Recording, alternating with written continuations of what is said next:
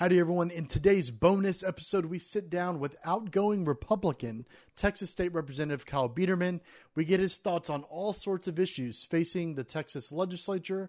We discuss the lack of transparency and involvement by state lawmakers themselves in the state budget process. We talk about corporate welfare, government spending, and property taxes. It's a jam packed episode. Stay tuned.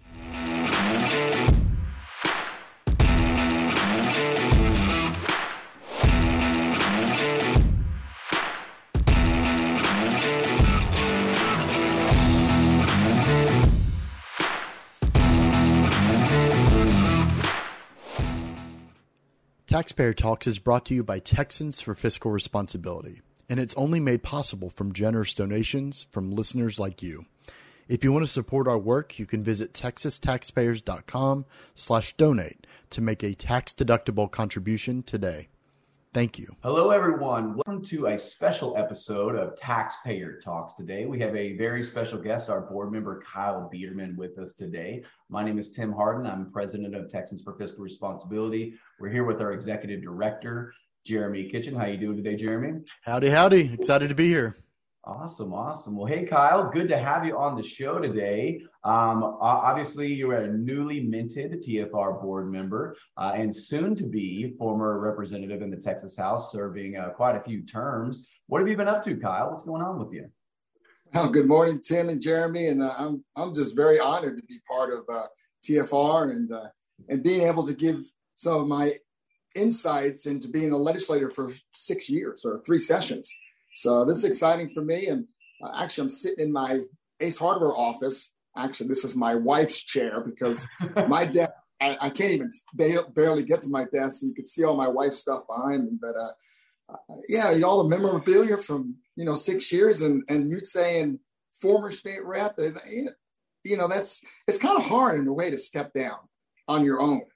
And, um, you know, because once you're at that level, you know, it's it's hard to give it up, and that's why we have such a problem with our legislators because they're there so long they don't want to give it up. It becomes part of their life, and that whole ego and power and uh, just the uh, entitlement they, they, seem to get. It's just uh, it's crazy. both you guys are in the legislature with me. I served with both you guys, Absolutely. and uh, as uh, as chief of staffs, and so you saw all these people that dropped. You know, they come in there saying big words and big stuff, and uh, you know, you just watch them fall, and it's, it's just really sad. But um, no, I'm really happy. I've I'm uh, uh, getting back to my business, which has been great, and I just opened a brand new Ace Hardware store in Harper, the huge town of Harper, Texas. Uh, population 3,000, I guess, or something like that. Actually, there's only one major business in Harper, Texas. It's Family Dollar, and you know, there's Family Dollars all over the state. um, but that's the only real major business there. And so uh, I bought a feed store, didn't even know about it, it just happened, and added a full hardware store. In fact, Thursday, Friday, Saturday this week um, is our grand opening. So I'm real excited about that. And uh, and then I also bought the liquor store next door. So I own a liquor store now. Oh my gosh, crazy time since I left the legislature, but uh, I'm still involved in things. And uh, every day I'm handling you know, my constituents' needs and and uh, also just trying to keep up on what's going on. And what a crazy time in this world, crazy time in the United States, and crazy time in Texas too. And appreciate you guys being there on the front to give people the information. I don't want to take all the time talking, but you know what? The major question I get from uh, people uh, here in my stores. Remember, I talk to thousands of people a, a, week, thousands. It's regular people coming in the store. And their main question is how do we get information about what's really going on in Texas and Texas politics? And I give them the same answer every time. Texas for Fiscal Responsibility will give you that information, and you got to sign up. So, uh, one of the things I'll be working on with you guys, I'll be promoting it here in my store. And uh, again, looking forward to talking about a couple issues here today.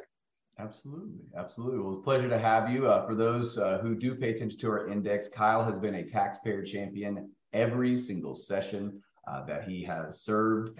And um, I, I, I, do want to say to your point, Uh, I respect the legislators that are able to lay it down on their own because you know everyone, especially you know conservative Republicans, when they come in, everyone supports term limits, right? Until until they get into office, then all of a sudden uh, they get you know three, four, five terms. Like, what happened to those term limits? You know.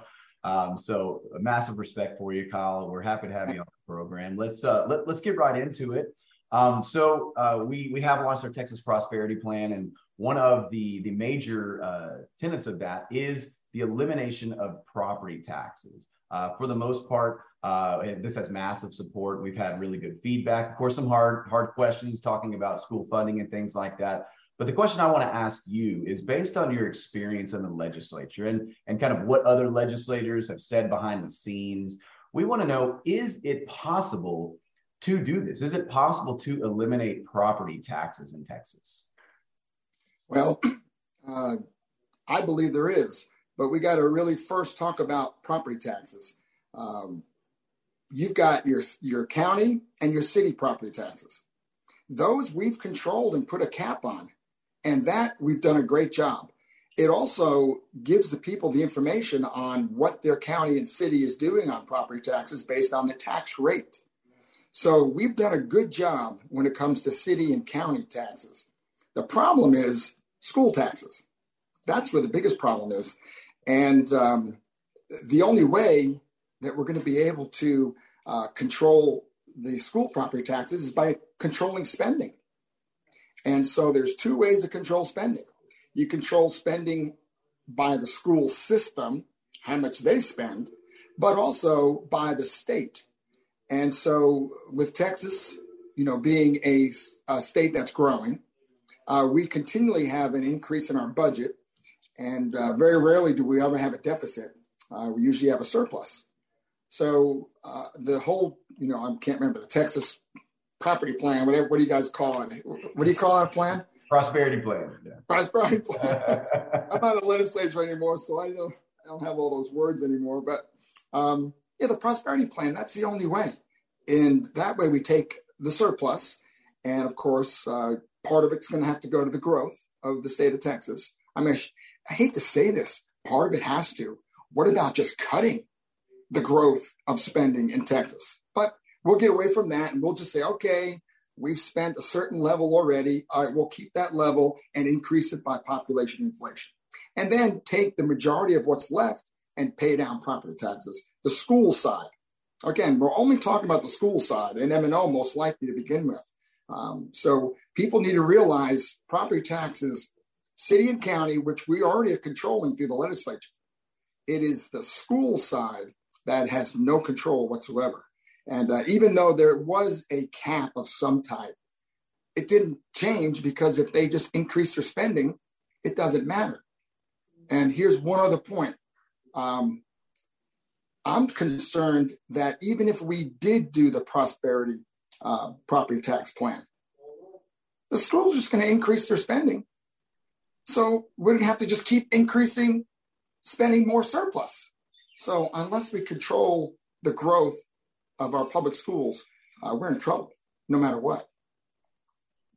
It it'll be interesting to see. It's it's an interesting point you make about the schools, right? Because Tim and I have talked several times about the concern that you've got the last let's say 2 years, right? Coming through the COVID pandemic and everything. You actually have school uh, school enrollment down, right, across the state uh, by varying metrics, right, depending on on where you're at, but ultimately down. And the assumption is is that public schools, public education generally, will be a larger budget item, right, uh, as we go into the next session. And to your point, how do we fund that? Right, it's kind of a mm-hmm. myriad um, of things, but it's certainly something that is out of control. We start from the premise um, as a part of the prosperity plan, right, and that like as when it comes to spending, right? And, and certainly taxation and spending are ab- absolutely intertwined. When it comes to spending, they've already kind of gotten away from what was population and inflation, right? Like we've been we've been under that since about 2015. But to be frank with you, you know, we are exponentially beyond what that was starting from 20 years ago, right? Um, and you know, when we go around the state and we talk to folks, we always ask the question: Do you believe government is too big? And of course, the response, right, as you can imagine, is yes. And so then the follow on question is well, then why do we continue to allow it to grow at all by any metric, right? What do you think about that? Well, I mean, that's basically what I was saying earlier because, uh, you know, we're starting at the premise, okay, let's start from here. But we've allowed the growth of government to be just way too big already. And, you know, you know what the pressures are like at the, at the Capitol. So as a legislator and as staff, as staff members, I mean, they're coming and, and they, they put so much pressure on you oh my gosh, don't you feel bad about this group? Or don't you feel bad about the teachers or the retired teachers or then this pension plan? Or, you know, we really got to help this area because they had a big flood and then you got this and you got this. And my gosh, they have it all set up. Um, you know, of all these things you have to spend on. And if you don't, you're a bad person. But, you know, where does all that come from? It comes from these special interest groups and the lobby groups who are getting paid by people who want more money. And so the legislators then, and in order to uh, appease them, and, and of course to be part of the club and to get more donations and to be liked, they have dinners every night and everything else they get from the lobbyists, they're going to vote for that crap. And then we continue to just grow government. So that's exactly how it works and uh, it's it's a it's a um, it's a uh, it's so out of control. It's hard to stop the momentum of uh, of the bureaucracy and the growth of bureaucracy. Yeah, uh, I you know I think one one thing probably all of us uh, saw you know in in that building uh, is the extreme amount of attention that's given to corporate interests, to to to lobbies, to special interests, like you said. Uh, mm-hmm. and, but but yet homeowners, the ones who are actually suffering under this, right? Uh, who who are uh, being priced out of their homes in Texas, they are are asked to tighten the belt. Hey, tighten the mm-hmm. belt. Uh, we're not going to go get raises right now. Most people aren't getting raises. Inflation is crushing people. But yet, every biennium, it seems like all of these state agencies uh, and all of these uh, these corporate welfare programs, well, they just get to increase their budgets. They get raises, mm-hmm. uh, but homeowners don't. Which which kind of brings me to my next question, something that uh, I know you've dealt with uh, at least for a few sessions, which is this uh, Chapter 313 abatement program. And mm-hmm. so this last go round, it was actually it, it, failed to renew. So it's supposed to renew in it's not it's supposed to expire, excuse me, in December of this year. Um, and the, the crazy thing about these is both parties, both Democrat and Republican parties, openly oppose Chapter 313 abatements. Yet we have Speaker Dade Phelan, who has come out publicly and said that he is seeking to renew this in another form. Uh, and so the question is uh, it is the largest corporate welfare program in Texas. It's $11 billion, it's massive. Uh, mm-hmm. it, we give money and abatements to corporations that, that, routinely silence conservatives. So the question is, yet again, kind of appealing to your experience in the legislature, if both parties oppose this, and, uh, and as conservatives, we should be uh, opposing all corporate welfare. Why then are we renewing it? Why is Dade uh, coming out and saying well, we're going to try and renew this in a different form? What, what, what are your mm-hmm. thoughts, there, Kyle? Well, it's um, it's quite obvious, and it, it comes right from the, what I just said earlier. He's getting paid. I mean, he's got all that pressure from all the money come from all those corporate sponsors, and uh, he wants more money so he can help other RINOs win and all this stuff to build up his coffers and everything else. I mean, it's all about money. It's all about money and power. And uh, but you know, getting back to the lobbyist situation, it's not really their fault. I mean, both of you guys know that your bosses, as well as me, said, I'll take money from anyone. I don't care because it's not going to change what I do. I mean, I'm going to vote and, um, and, and fight the same way, whether I get money from people I don't like or that I don't agree with. But that's not the point or the case with most people. And so with Dade, um, you know, he wants that program because that's a big part of his support. And you got to remember in the Capitol, um, you get the most power or you're most powerful when you appeal to both parties.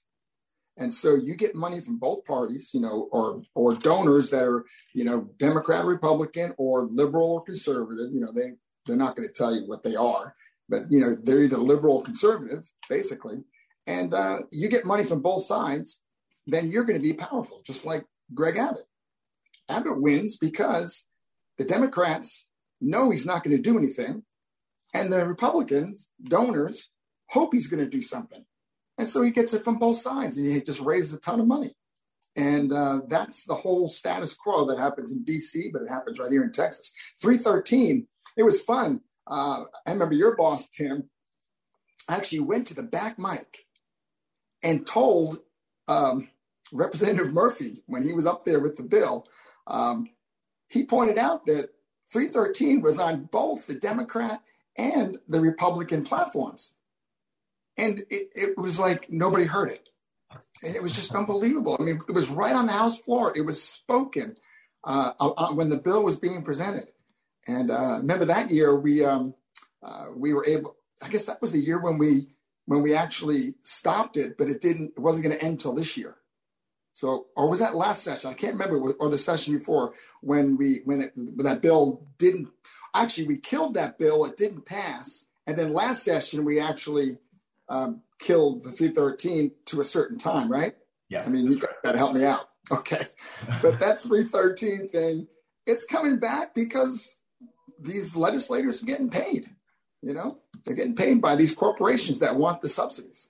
It should be noted too, because you brought up the author of the bill that died, right, which was Jim Murphy, um, who of course was the Republican caucus chairman, who was going against his own his own party's platform, right? I mean, you can't you can't make that stuff up. It's it's it just kind of goes to show you whose priorities are prioritized, right, when it comes uh, to the legislature. I I do have a question, Kyle. You brought up earlier um, obviously, congratulations on your business ventures and expanding.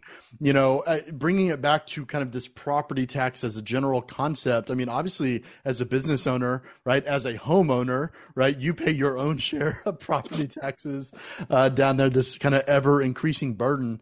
Politically, do you think that there's an appetite, right? Do you think that the pressure has built? Up so much now to where lawmakers can no longer kind of do what y'all have been doing uh, when it comes to property taxes? Do you think that they, in fact, have to do something this go around, or has not enough political pressure been brought to bear, especially on Republican lawmakers? Well, they're all going to say that. You know, they all hear it back in their district, and in at the uh, in Austin, they don't talk about it. It all comes down to leadership if governor, lieutenant governor, and the speaker want to do something true about property taxes and not just increase the deduction for your homestead. I mean, what a joke. You know, what a total slap in the face to say, oh man, we did this to help reduce your property taxes. Um, I mean, just it's a total joke. It's unbelievable. But it's not the lawmakers. That's what happened. It's really not the lawmakers. It is leadership. And if leadership wants it, just like constitutional carry, um, you guys were involved in constitutional carry a lot more than I was when I was there because of your bosses. And uh, it, it went nowhere. And you knew it was going nowhere. You knew it had no chance. This last session, it was like, you can't stop it. It didn't matter what we did. You weren't going to stop con carry because leadership wanted it. You know, so that's really how it is. I don't want to say it's the lawmakers that uh, you know, really talk about property taxes. They can just do whatever they're told by leadership. It's interesting you bring up the the, the leadership point only I, I, literally just wrote about this right you've to the credit of the governor to the credit of the lieutenant governor they've at least both talked about using some amount right of the budget surplus to buy down the school portion of the property tax i could not find anywhere, could be corrected, but could not find anywhere that Republican leadership in the House, specifically, of course, Speaker Phelan, but mm-hmm. even some of his quote unquote lieutenants, right, saying anything about using any portion of the surplus. In fact, the only thing I found, obviously, and we've written about this a few times, is that there were some House interim charges for the House Ways and Means Committee to use port like funds the ARPA funding, right? The the the remaining ARPA funding um, that that still exists, but nothing about using the $27 billion surplus. Why do you think that is in the House that there at least seems to be a hangup? And, and to be clear, like, I'm not necessarily giving credit before, like, putting the cart before the horse. We'll see if the legislature actually does something when it comes to buying down school M&O. But when it comes to leadership, you've got one leg of that stool that is yet to say anything about it. Well, that's all you need, you know? So, you know, uh, uh, lieutenant governor can you know say oh man i'm going to do all this stuff. I'm going to do all this stuff and i'm going to pass it in the senate when he knows the house is not going to pass it or vice versa you know? Uh, there's cover for lieutenant governor by the speaker. Speaker will pass it and then knowing that lieutenant governor is going to kill it or if the governor is going to veto it. So they've got all the they got all the ways to be able to make yourself look good in in one of the houses. But the thing is um, they'll come up with oh my gosh we we had too much else to spend on. We could only do this much, but look what we're doing for you. And uh, you know, it's it's the same old um, bait and switch, and then um, making excuses and just doing just enough to say, hey, now I can put it on my flyer that we did property tax relief. Uh, it's just it's that's just how it's going to happen. And this session, uh, you, I, I don't know. You're right because I haven't heard much in the House. And uh, Patrick is already coming down to certain dollar amounts, you know, so what, 3 billion, big freaking deal.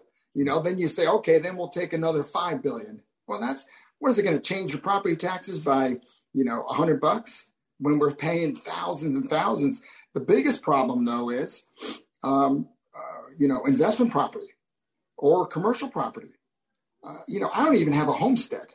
Personally, I do not even own a homestead because I didn't want to lie and say one of my rent houses is my homestead. You know, I just just can't do that.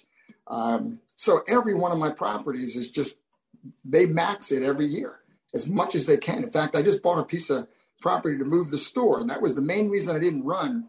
Is because I bought a piece of property to move my existing store because I've been leasing for 37 years, and I found a piece of property. Spent a fortune here in Fredericksburg, but it's the last really good corner in town uh, that zone commercial, and uh, the thing went up. Um, what 400 percent in one year? Insanity. Actually, more than 400 percent. I mean, the property taxes went from uh, went up thirty-five thousand dollars. So uh, I think I'm paying like forty-five thousand dollars for just raw land, nothing on it, not a single bit of infrastructure on this property. $45,000 and it went up $35,000 from the year before. So I don't even know what that percentage is. It's just crazy. Yeah. And there's nothing there. Wait till I put a building on it. Yeah. Wow. So that that's that is remember I don't know if you guys remember also we were on the floor. In fact, one of the Democrats, I can't remember which one it was. I think it was TMF. Um, is that it? TMF, right? Mm-hmm. Um, he came out with like a, a cap on commercial and investment property. We have a cap for homestead, but there's no cap whatsoever. And you, you talk about these budgets getting out of hand for these municipalities, uh, as well as the schools, because they're just ripping you on commercial and investment property um, at the expense of uh, you know so many of us. It, it's crazy. So there, there's a number of things that need to be looked at. But again, I hope and pray that we actually don't just put a little um, exemption increase in, that we actually do something long term. An exemption increase, they call it long term, but shoot, your value of your property is going to go up more than that in the next year or two anyway, so it's gone. So we need a long term uh, fix, and we also need to control spending. And with what's going on with uh, the schools right now, there might even be homes, home, I mean, um, school uh, education freedom coming up. Yeah. And uh, boy, look at that. I mean, the schools are crying for money right now and uh, then you put that in, in play and then you try to reduce property tax. Oh my gosh. I mean, that makes it exciting if we actually have the discussion instead of just you and I and other conservatives having the discussion.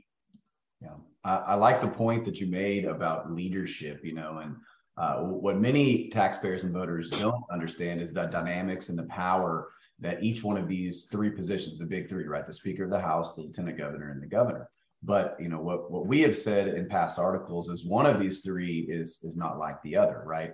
Uh, and and what I mean is Abbott uh, specifically has the sole power to call an unlimited number of special sessions. He has the bully pulpit, and he has the ability uh, to come out and press lawmakers to force them to get something done. We've seen it happen over and over again. He called three special sessions this last go round for election integrity and other things, right? And so when he comes out with his the state of the state, uh, he will list out his uh, legislative priorities, and all he has to say is, if you don't pass a major property tax reform, if we don't, he, he came out in his debate and literally said, my goal is to eliminate school property taxes so people can actually own their home. We have been uh, reminding people of that, and we're going to continue to remind people of that. And so that was a strong statement. We have to hold our, our, our elected officials accountable. And so we expect to see that on his legislative priorities. And mm-hmm. we want to remind people that uh, if he, in fact, really does believe that, and that wasn't just campaign rhetoric, that he actually can force the legislature to pass this and to eliminate school property taxes by simply saying, if you don't, I'm going to keep calling special sessions forever all the way until the next legislative session if you guys don't get this done. So you're absolutely right that strong leadership, and I would say specifically, yeah, the Speaker of the House has a role to play, the Lieutenant Governor has a role to play, but only Abbott wields that power. Uh, and so that is one of the, uh, the special things about being Texas governor is you you can actually force things to happen. And when he takes a strong stance, uh, and and presses the legislature, it's surprising how quickly things uh, will get done. But want to want to transition uh, to the budget in general. And so, uh, you know, another part of our our plan is what we're calling a, a frozen budget or uh, a no growth budget. this comes from a number of conversations with a few economists, some from TPPF and others. And uh, essentially, you know, we passed a very good conservative reform this last go round, which we we praised. It was awesome. I believe it was Senator uh, Kelly Hancock uh, is the one who carried the bill. And essentially, it, it was kind of the final piece to fully limit the budget to population plus inflation growth. This is actually the issue that TFR was started on back in 2006. Mm-hmm. Uh, it only took about 15 years to actually get done. Uh, so it actually got done. And so uh, there's praise uh, where, where praise should be. So we're happy. The, the problem, though, is after passing that, that, that groundbreaking legislation, uh, now we have, because of the federal government, specifically the Federal Reserve and bad monetary policy, inflation is at a 40 year high. And so we touched the 9% and we've been hanging around 8%. And most of, um, most of the economists we've talked to are estimating that if we stayed under that cap this next, next legislative session, uh, in a biennium over two years, we're looking at probably a 15% uh, increase in the budget, which is massive when you're talking about, I think it's with federal funds, I think we're around $260 billion. And so that would put us on, on pace to likely be over $300 billion. Uh, in 2000, uh, I believe this would put us on pace to about triple our budget in the last 20 years. And so to the point earlier uh, that Jeremy and, and, and you both were talking about the government being too big, I guess the question is, you know, with inflation as high as it is, would we consider the, the state budget growing 15% to be a conservative metric, uh, or, or, should we strive for something more this next go round? Well, what happens, and uh, uh, Controller Hegar, Comptroller Hegar has said it, you know, we have the surplus, but a lot of it's because of inflation. Just like sales at my store, my A store, or other retailers or other businesses, uh, sales may be up, but it's if you're not up more than 10% or 8%, then you're not up. It's just inflation, you know? So um, I think that our budget, um, I think that we, we need to keep that. Um, uh, I don't, just because inflation is so high, there, we have a certain surplus. So when inflation goes down, we still have a surplus. If we do have a, if we do have a surplus, we just got to spend that surplus and give it back to the people. Period. I mean, we can't be you know playing games with oh we got this and this so we can't do this and this and but that's what they're going to do. The cat that's what the that's what the leadership's going to do. They they come up with all sorts of excuses for not taking care of the people and giving their money back.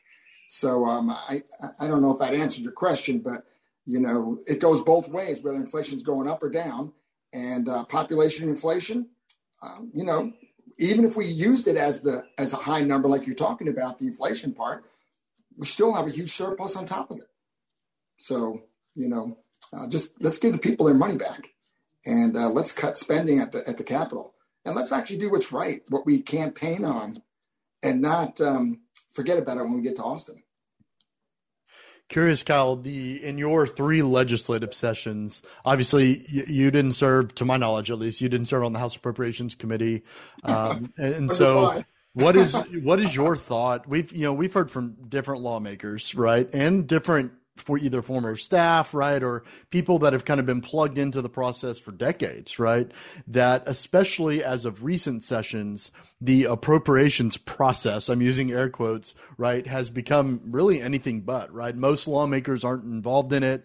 Um, it's kind of dictated by just a few people behind the scenes, right? And then lawmakers, you know, they happen to see the bill. Obviously, it's the, the one of the largest bills that y'all vote on, and you don't really know, like outside of you know getting kind of the the bullet points if you will from either various organizations or what have you you don't really know what it is you're voting on and you kind of get pressured as you talked about earlier to vote either a certain way on the overall bill or on specific amendments and that sort of stuff. What are your thoughts on just the overall process right? As a lawmaker right as taxpayers we want our lawmakers to to you know we're the, what is it the ninth largest economy in the world right we want our lawmakers to know uh, about the legislation they're in fact voting on, be involved, especially in the in the kind of appropriations process. Do you do you kind of agree with maybe what some of the other folks have said is that the process itself is maybe not the most transparent, it's not the most um, inviting for other lawmakers? What do you feel about that? Well, it's um, everything's just baked. Everything's baked in before you even get to session. And you're right. It's it's actually a four year process, and I believe uh, your organization put out a, a really good um, kind of like um, you know commercial or cartoony thing that explained the budget process. I mean, it was very clear. The thing is already done. It's been done for a while, and there's only a few people involved, and those people are the ones that are talking to all the agencies. In fact, we tried to put a bill in um, that would allow the legislature um, to be able to uh, be in these hearings and question these agencies about the money they're asking for. But that's not what happens. Basically, the governor, if he really wants some tough talk, will say, okay, agencies, you've got to cut 4%. Remember, you guys were there when that was the thing. Well, what do you mean 4%? That's nothing. I mean, you could cut a whole lot more than 4%. And they were just crying over 4%. And what do they do? They cut the good stuff, the good people, or whatever it is, at the expense of all the bad stuff they leave in there because they know they'll gain it back. And it's just, it's, it's ridiculous. It's a four year process.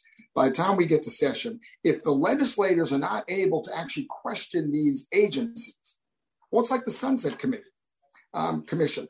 This session, um, we're going to do TCEQ and some of those other environmental type um, uh, agencies, which is one of that was my biggest. That was what I spent most of my time on because I live in the hill country and I spent most of my time there. Plus, I had the the most senior uh, policy expert in the country, basically working in my office, and I just wanted to be on the committee. And I actually wrote a letter to the speaker asking, "Can I be on the committee?" I don't get any money from any of these guys because that's a big money maker if you're on that sunset commission because they're paying you to not change anything. Um, and I said, I know all this stuff. I've got an expert. I've been putting bills out for three sessions. I'm a great fit for this committee. I could really help. Now, of course, I'm never going to put on, just like appropriations. They put on Matt Schaefer, Representative Schaefer, and I'm grateful about that. That was about the only one that could ever get any information from and I would watch some of those those hearings with um, Representative Schaefer, and he asked some good questions. But by the time he was asking the question, it was already done. So you know the, the budget process needs to be obviously more transparent. I'm actually of the uh, of the, in favor of possibly having just a special session every other year. So you go to session, and then the next January or February we go back just for budget and you're there for one month for one issue or anything else that has to be cleaned up. Hopefully, don't add too much stuff. And let the legislature be involved in the budget process before it gets to session. But you know, if we don't change something, this they've got it all. They've got the whole thing taken care of. Yeah, it's uh, it, it's kind of a joke when you when you look behind the scenes at budget night. You know, it's it's 12 hours straight. And, you know, when you talk to to legislators, we talked to to Kason about this as well. Uh, it's a big dog and pony show. You know, it's it's all been baked in. Uh, they've decided already what's going to happen, and whatever whatever happens, even if something does get put on, right? Even if you throw riders in there, amend, uh, we know it's going to be in a different form of the Senate. They know we know it's going to go to conference committee and it's going to do whatever they want, right? right. And so uh, I, I, love the idea of, of, of taking a separate special session to deal with the budget. Um, you know, and you asking uh, for legislators to be involved. One thing that is that is funny that a lot of people don't realize is right now in the interim, uh, they're just kind of wrapping up the legislative uh, action or appropriation requests, excuse me, LARs. Uh, and the funny thing is, you know, pretty much no people on appropriations, none of the legislators themselves are even there. It's all staffers that are in these legislative appropriation request hearings, uh, talking to agencies that are receiving sometimes billions of dollars. Uh, and it's, you know, just staffers, UT uh, students that are in there. They're not asking any hard questions. And the mm-hmm. appropriations committee doesn't even bother to show up on, on these things. And so, what would be the harm in having legislators uh, be involved in the process, even those outside of the appropriations hearing, and mm-hmm. giving y'all time to go through the the budget that is, by the way, like this thick, you know, and, and you're expected to go through the whole thing in, in a matter of days, uh, and mm-hmm. then vote on this massive thing um, that, uh, as Jeremy said earlier, you know, is is the budget for the ninth largest economy in the entire world. It's it's insanity that we don't have more interaction, and it's concerning uh, that it seems as though uh, the power and, and the crafting of the budget is becoming more and more centralized in the hands of mm-hmm. just just a few people. Mm-hmm. Mm-hmm.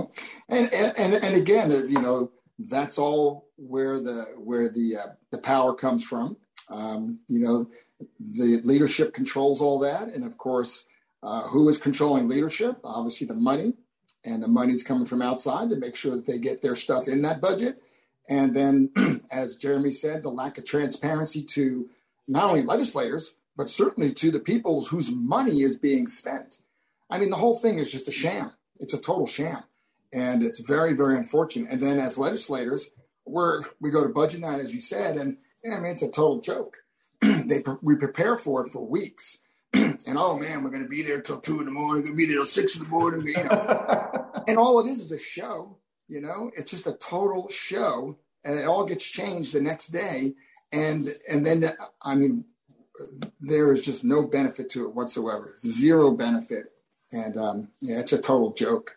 Uh, but we get to use some of it to uh, in campaigns where you said, look what this person did, or they didn't vote for this. I mean, so we've tried to find a benefit for budget night, besides the fact that there's no benefit to affecting the budget, just a benefit for getting a vote, maybe uh, that you can use it, you know, against somebody or for somebody. And so, I mean, that's just that's not the way it should be.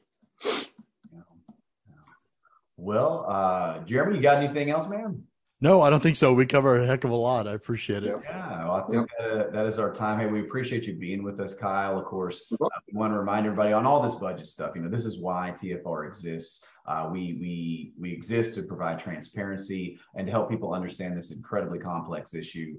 Uh, we're extremely happy to have you on the board and your expertise uh, and the legislature just kind of adding to what we already have. Um, so we will look forward to seeing you again soon. We certainly will be having you on probably in the next uh, month or so. Uh, congratulations on all your business ventures, and uh, we will talk to you soon, Kyle. Thanks for being with us. Well, thank you very much, and and again, it's it's really nice to be able to give a little insight on what happens in that in the pink dome, and especially to do it with you guys who I served with. And, uh, but you know, your organization, again, as I said in the beginning, is one of the only ones that you're going to get some the real truth at and um, and uh, keep putting that stuff out. You guys, you guys have really made it a lot clearer for people on how things work, uh, especially on some of this complicated stuff. So um, God bless you guys. God bless Texas. In this election, man, uh, we got to really, we got to really do well. So everyone, get out and vote for sure. Amen. Get out and vote, y'all. Thank you, Kyle. We will see you For soon. even more content, follow us on social media at Texas Taxpayers on Facebook and Instagram, at Texas underscore taxpayers on Twitter. Subscribe to the Fiscal Note, our weekly email jam packed full of information important to Texas taxpayers at texastaxpayers.com slash subscribe. And then make sure to check out our Texas Prosperity Plan, texastaxpayers.com slash TPP. Thanks.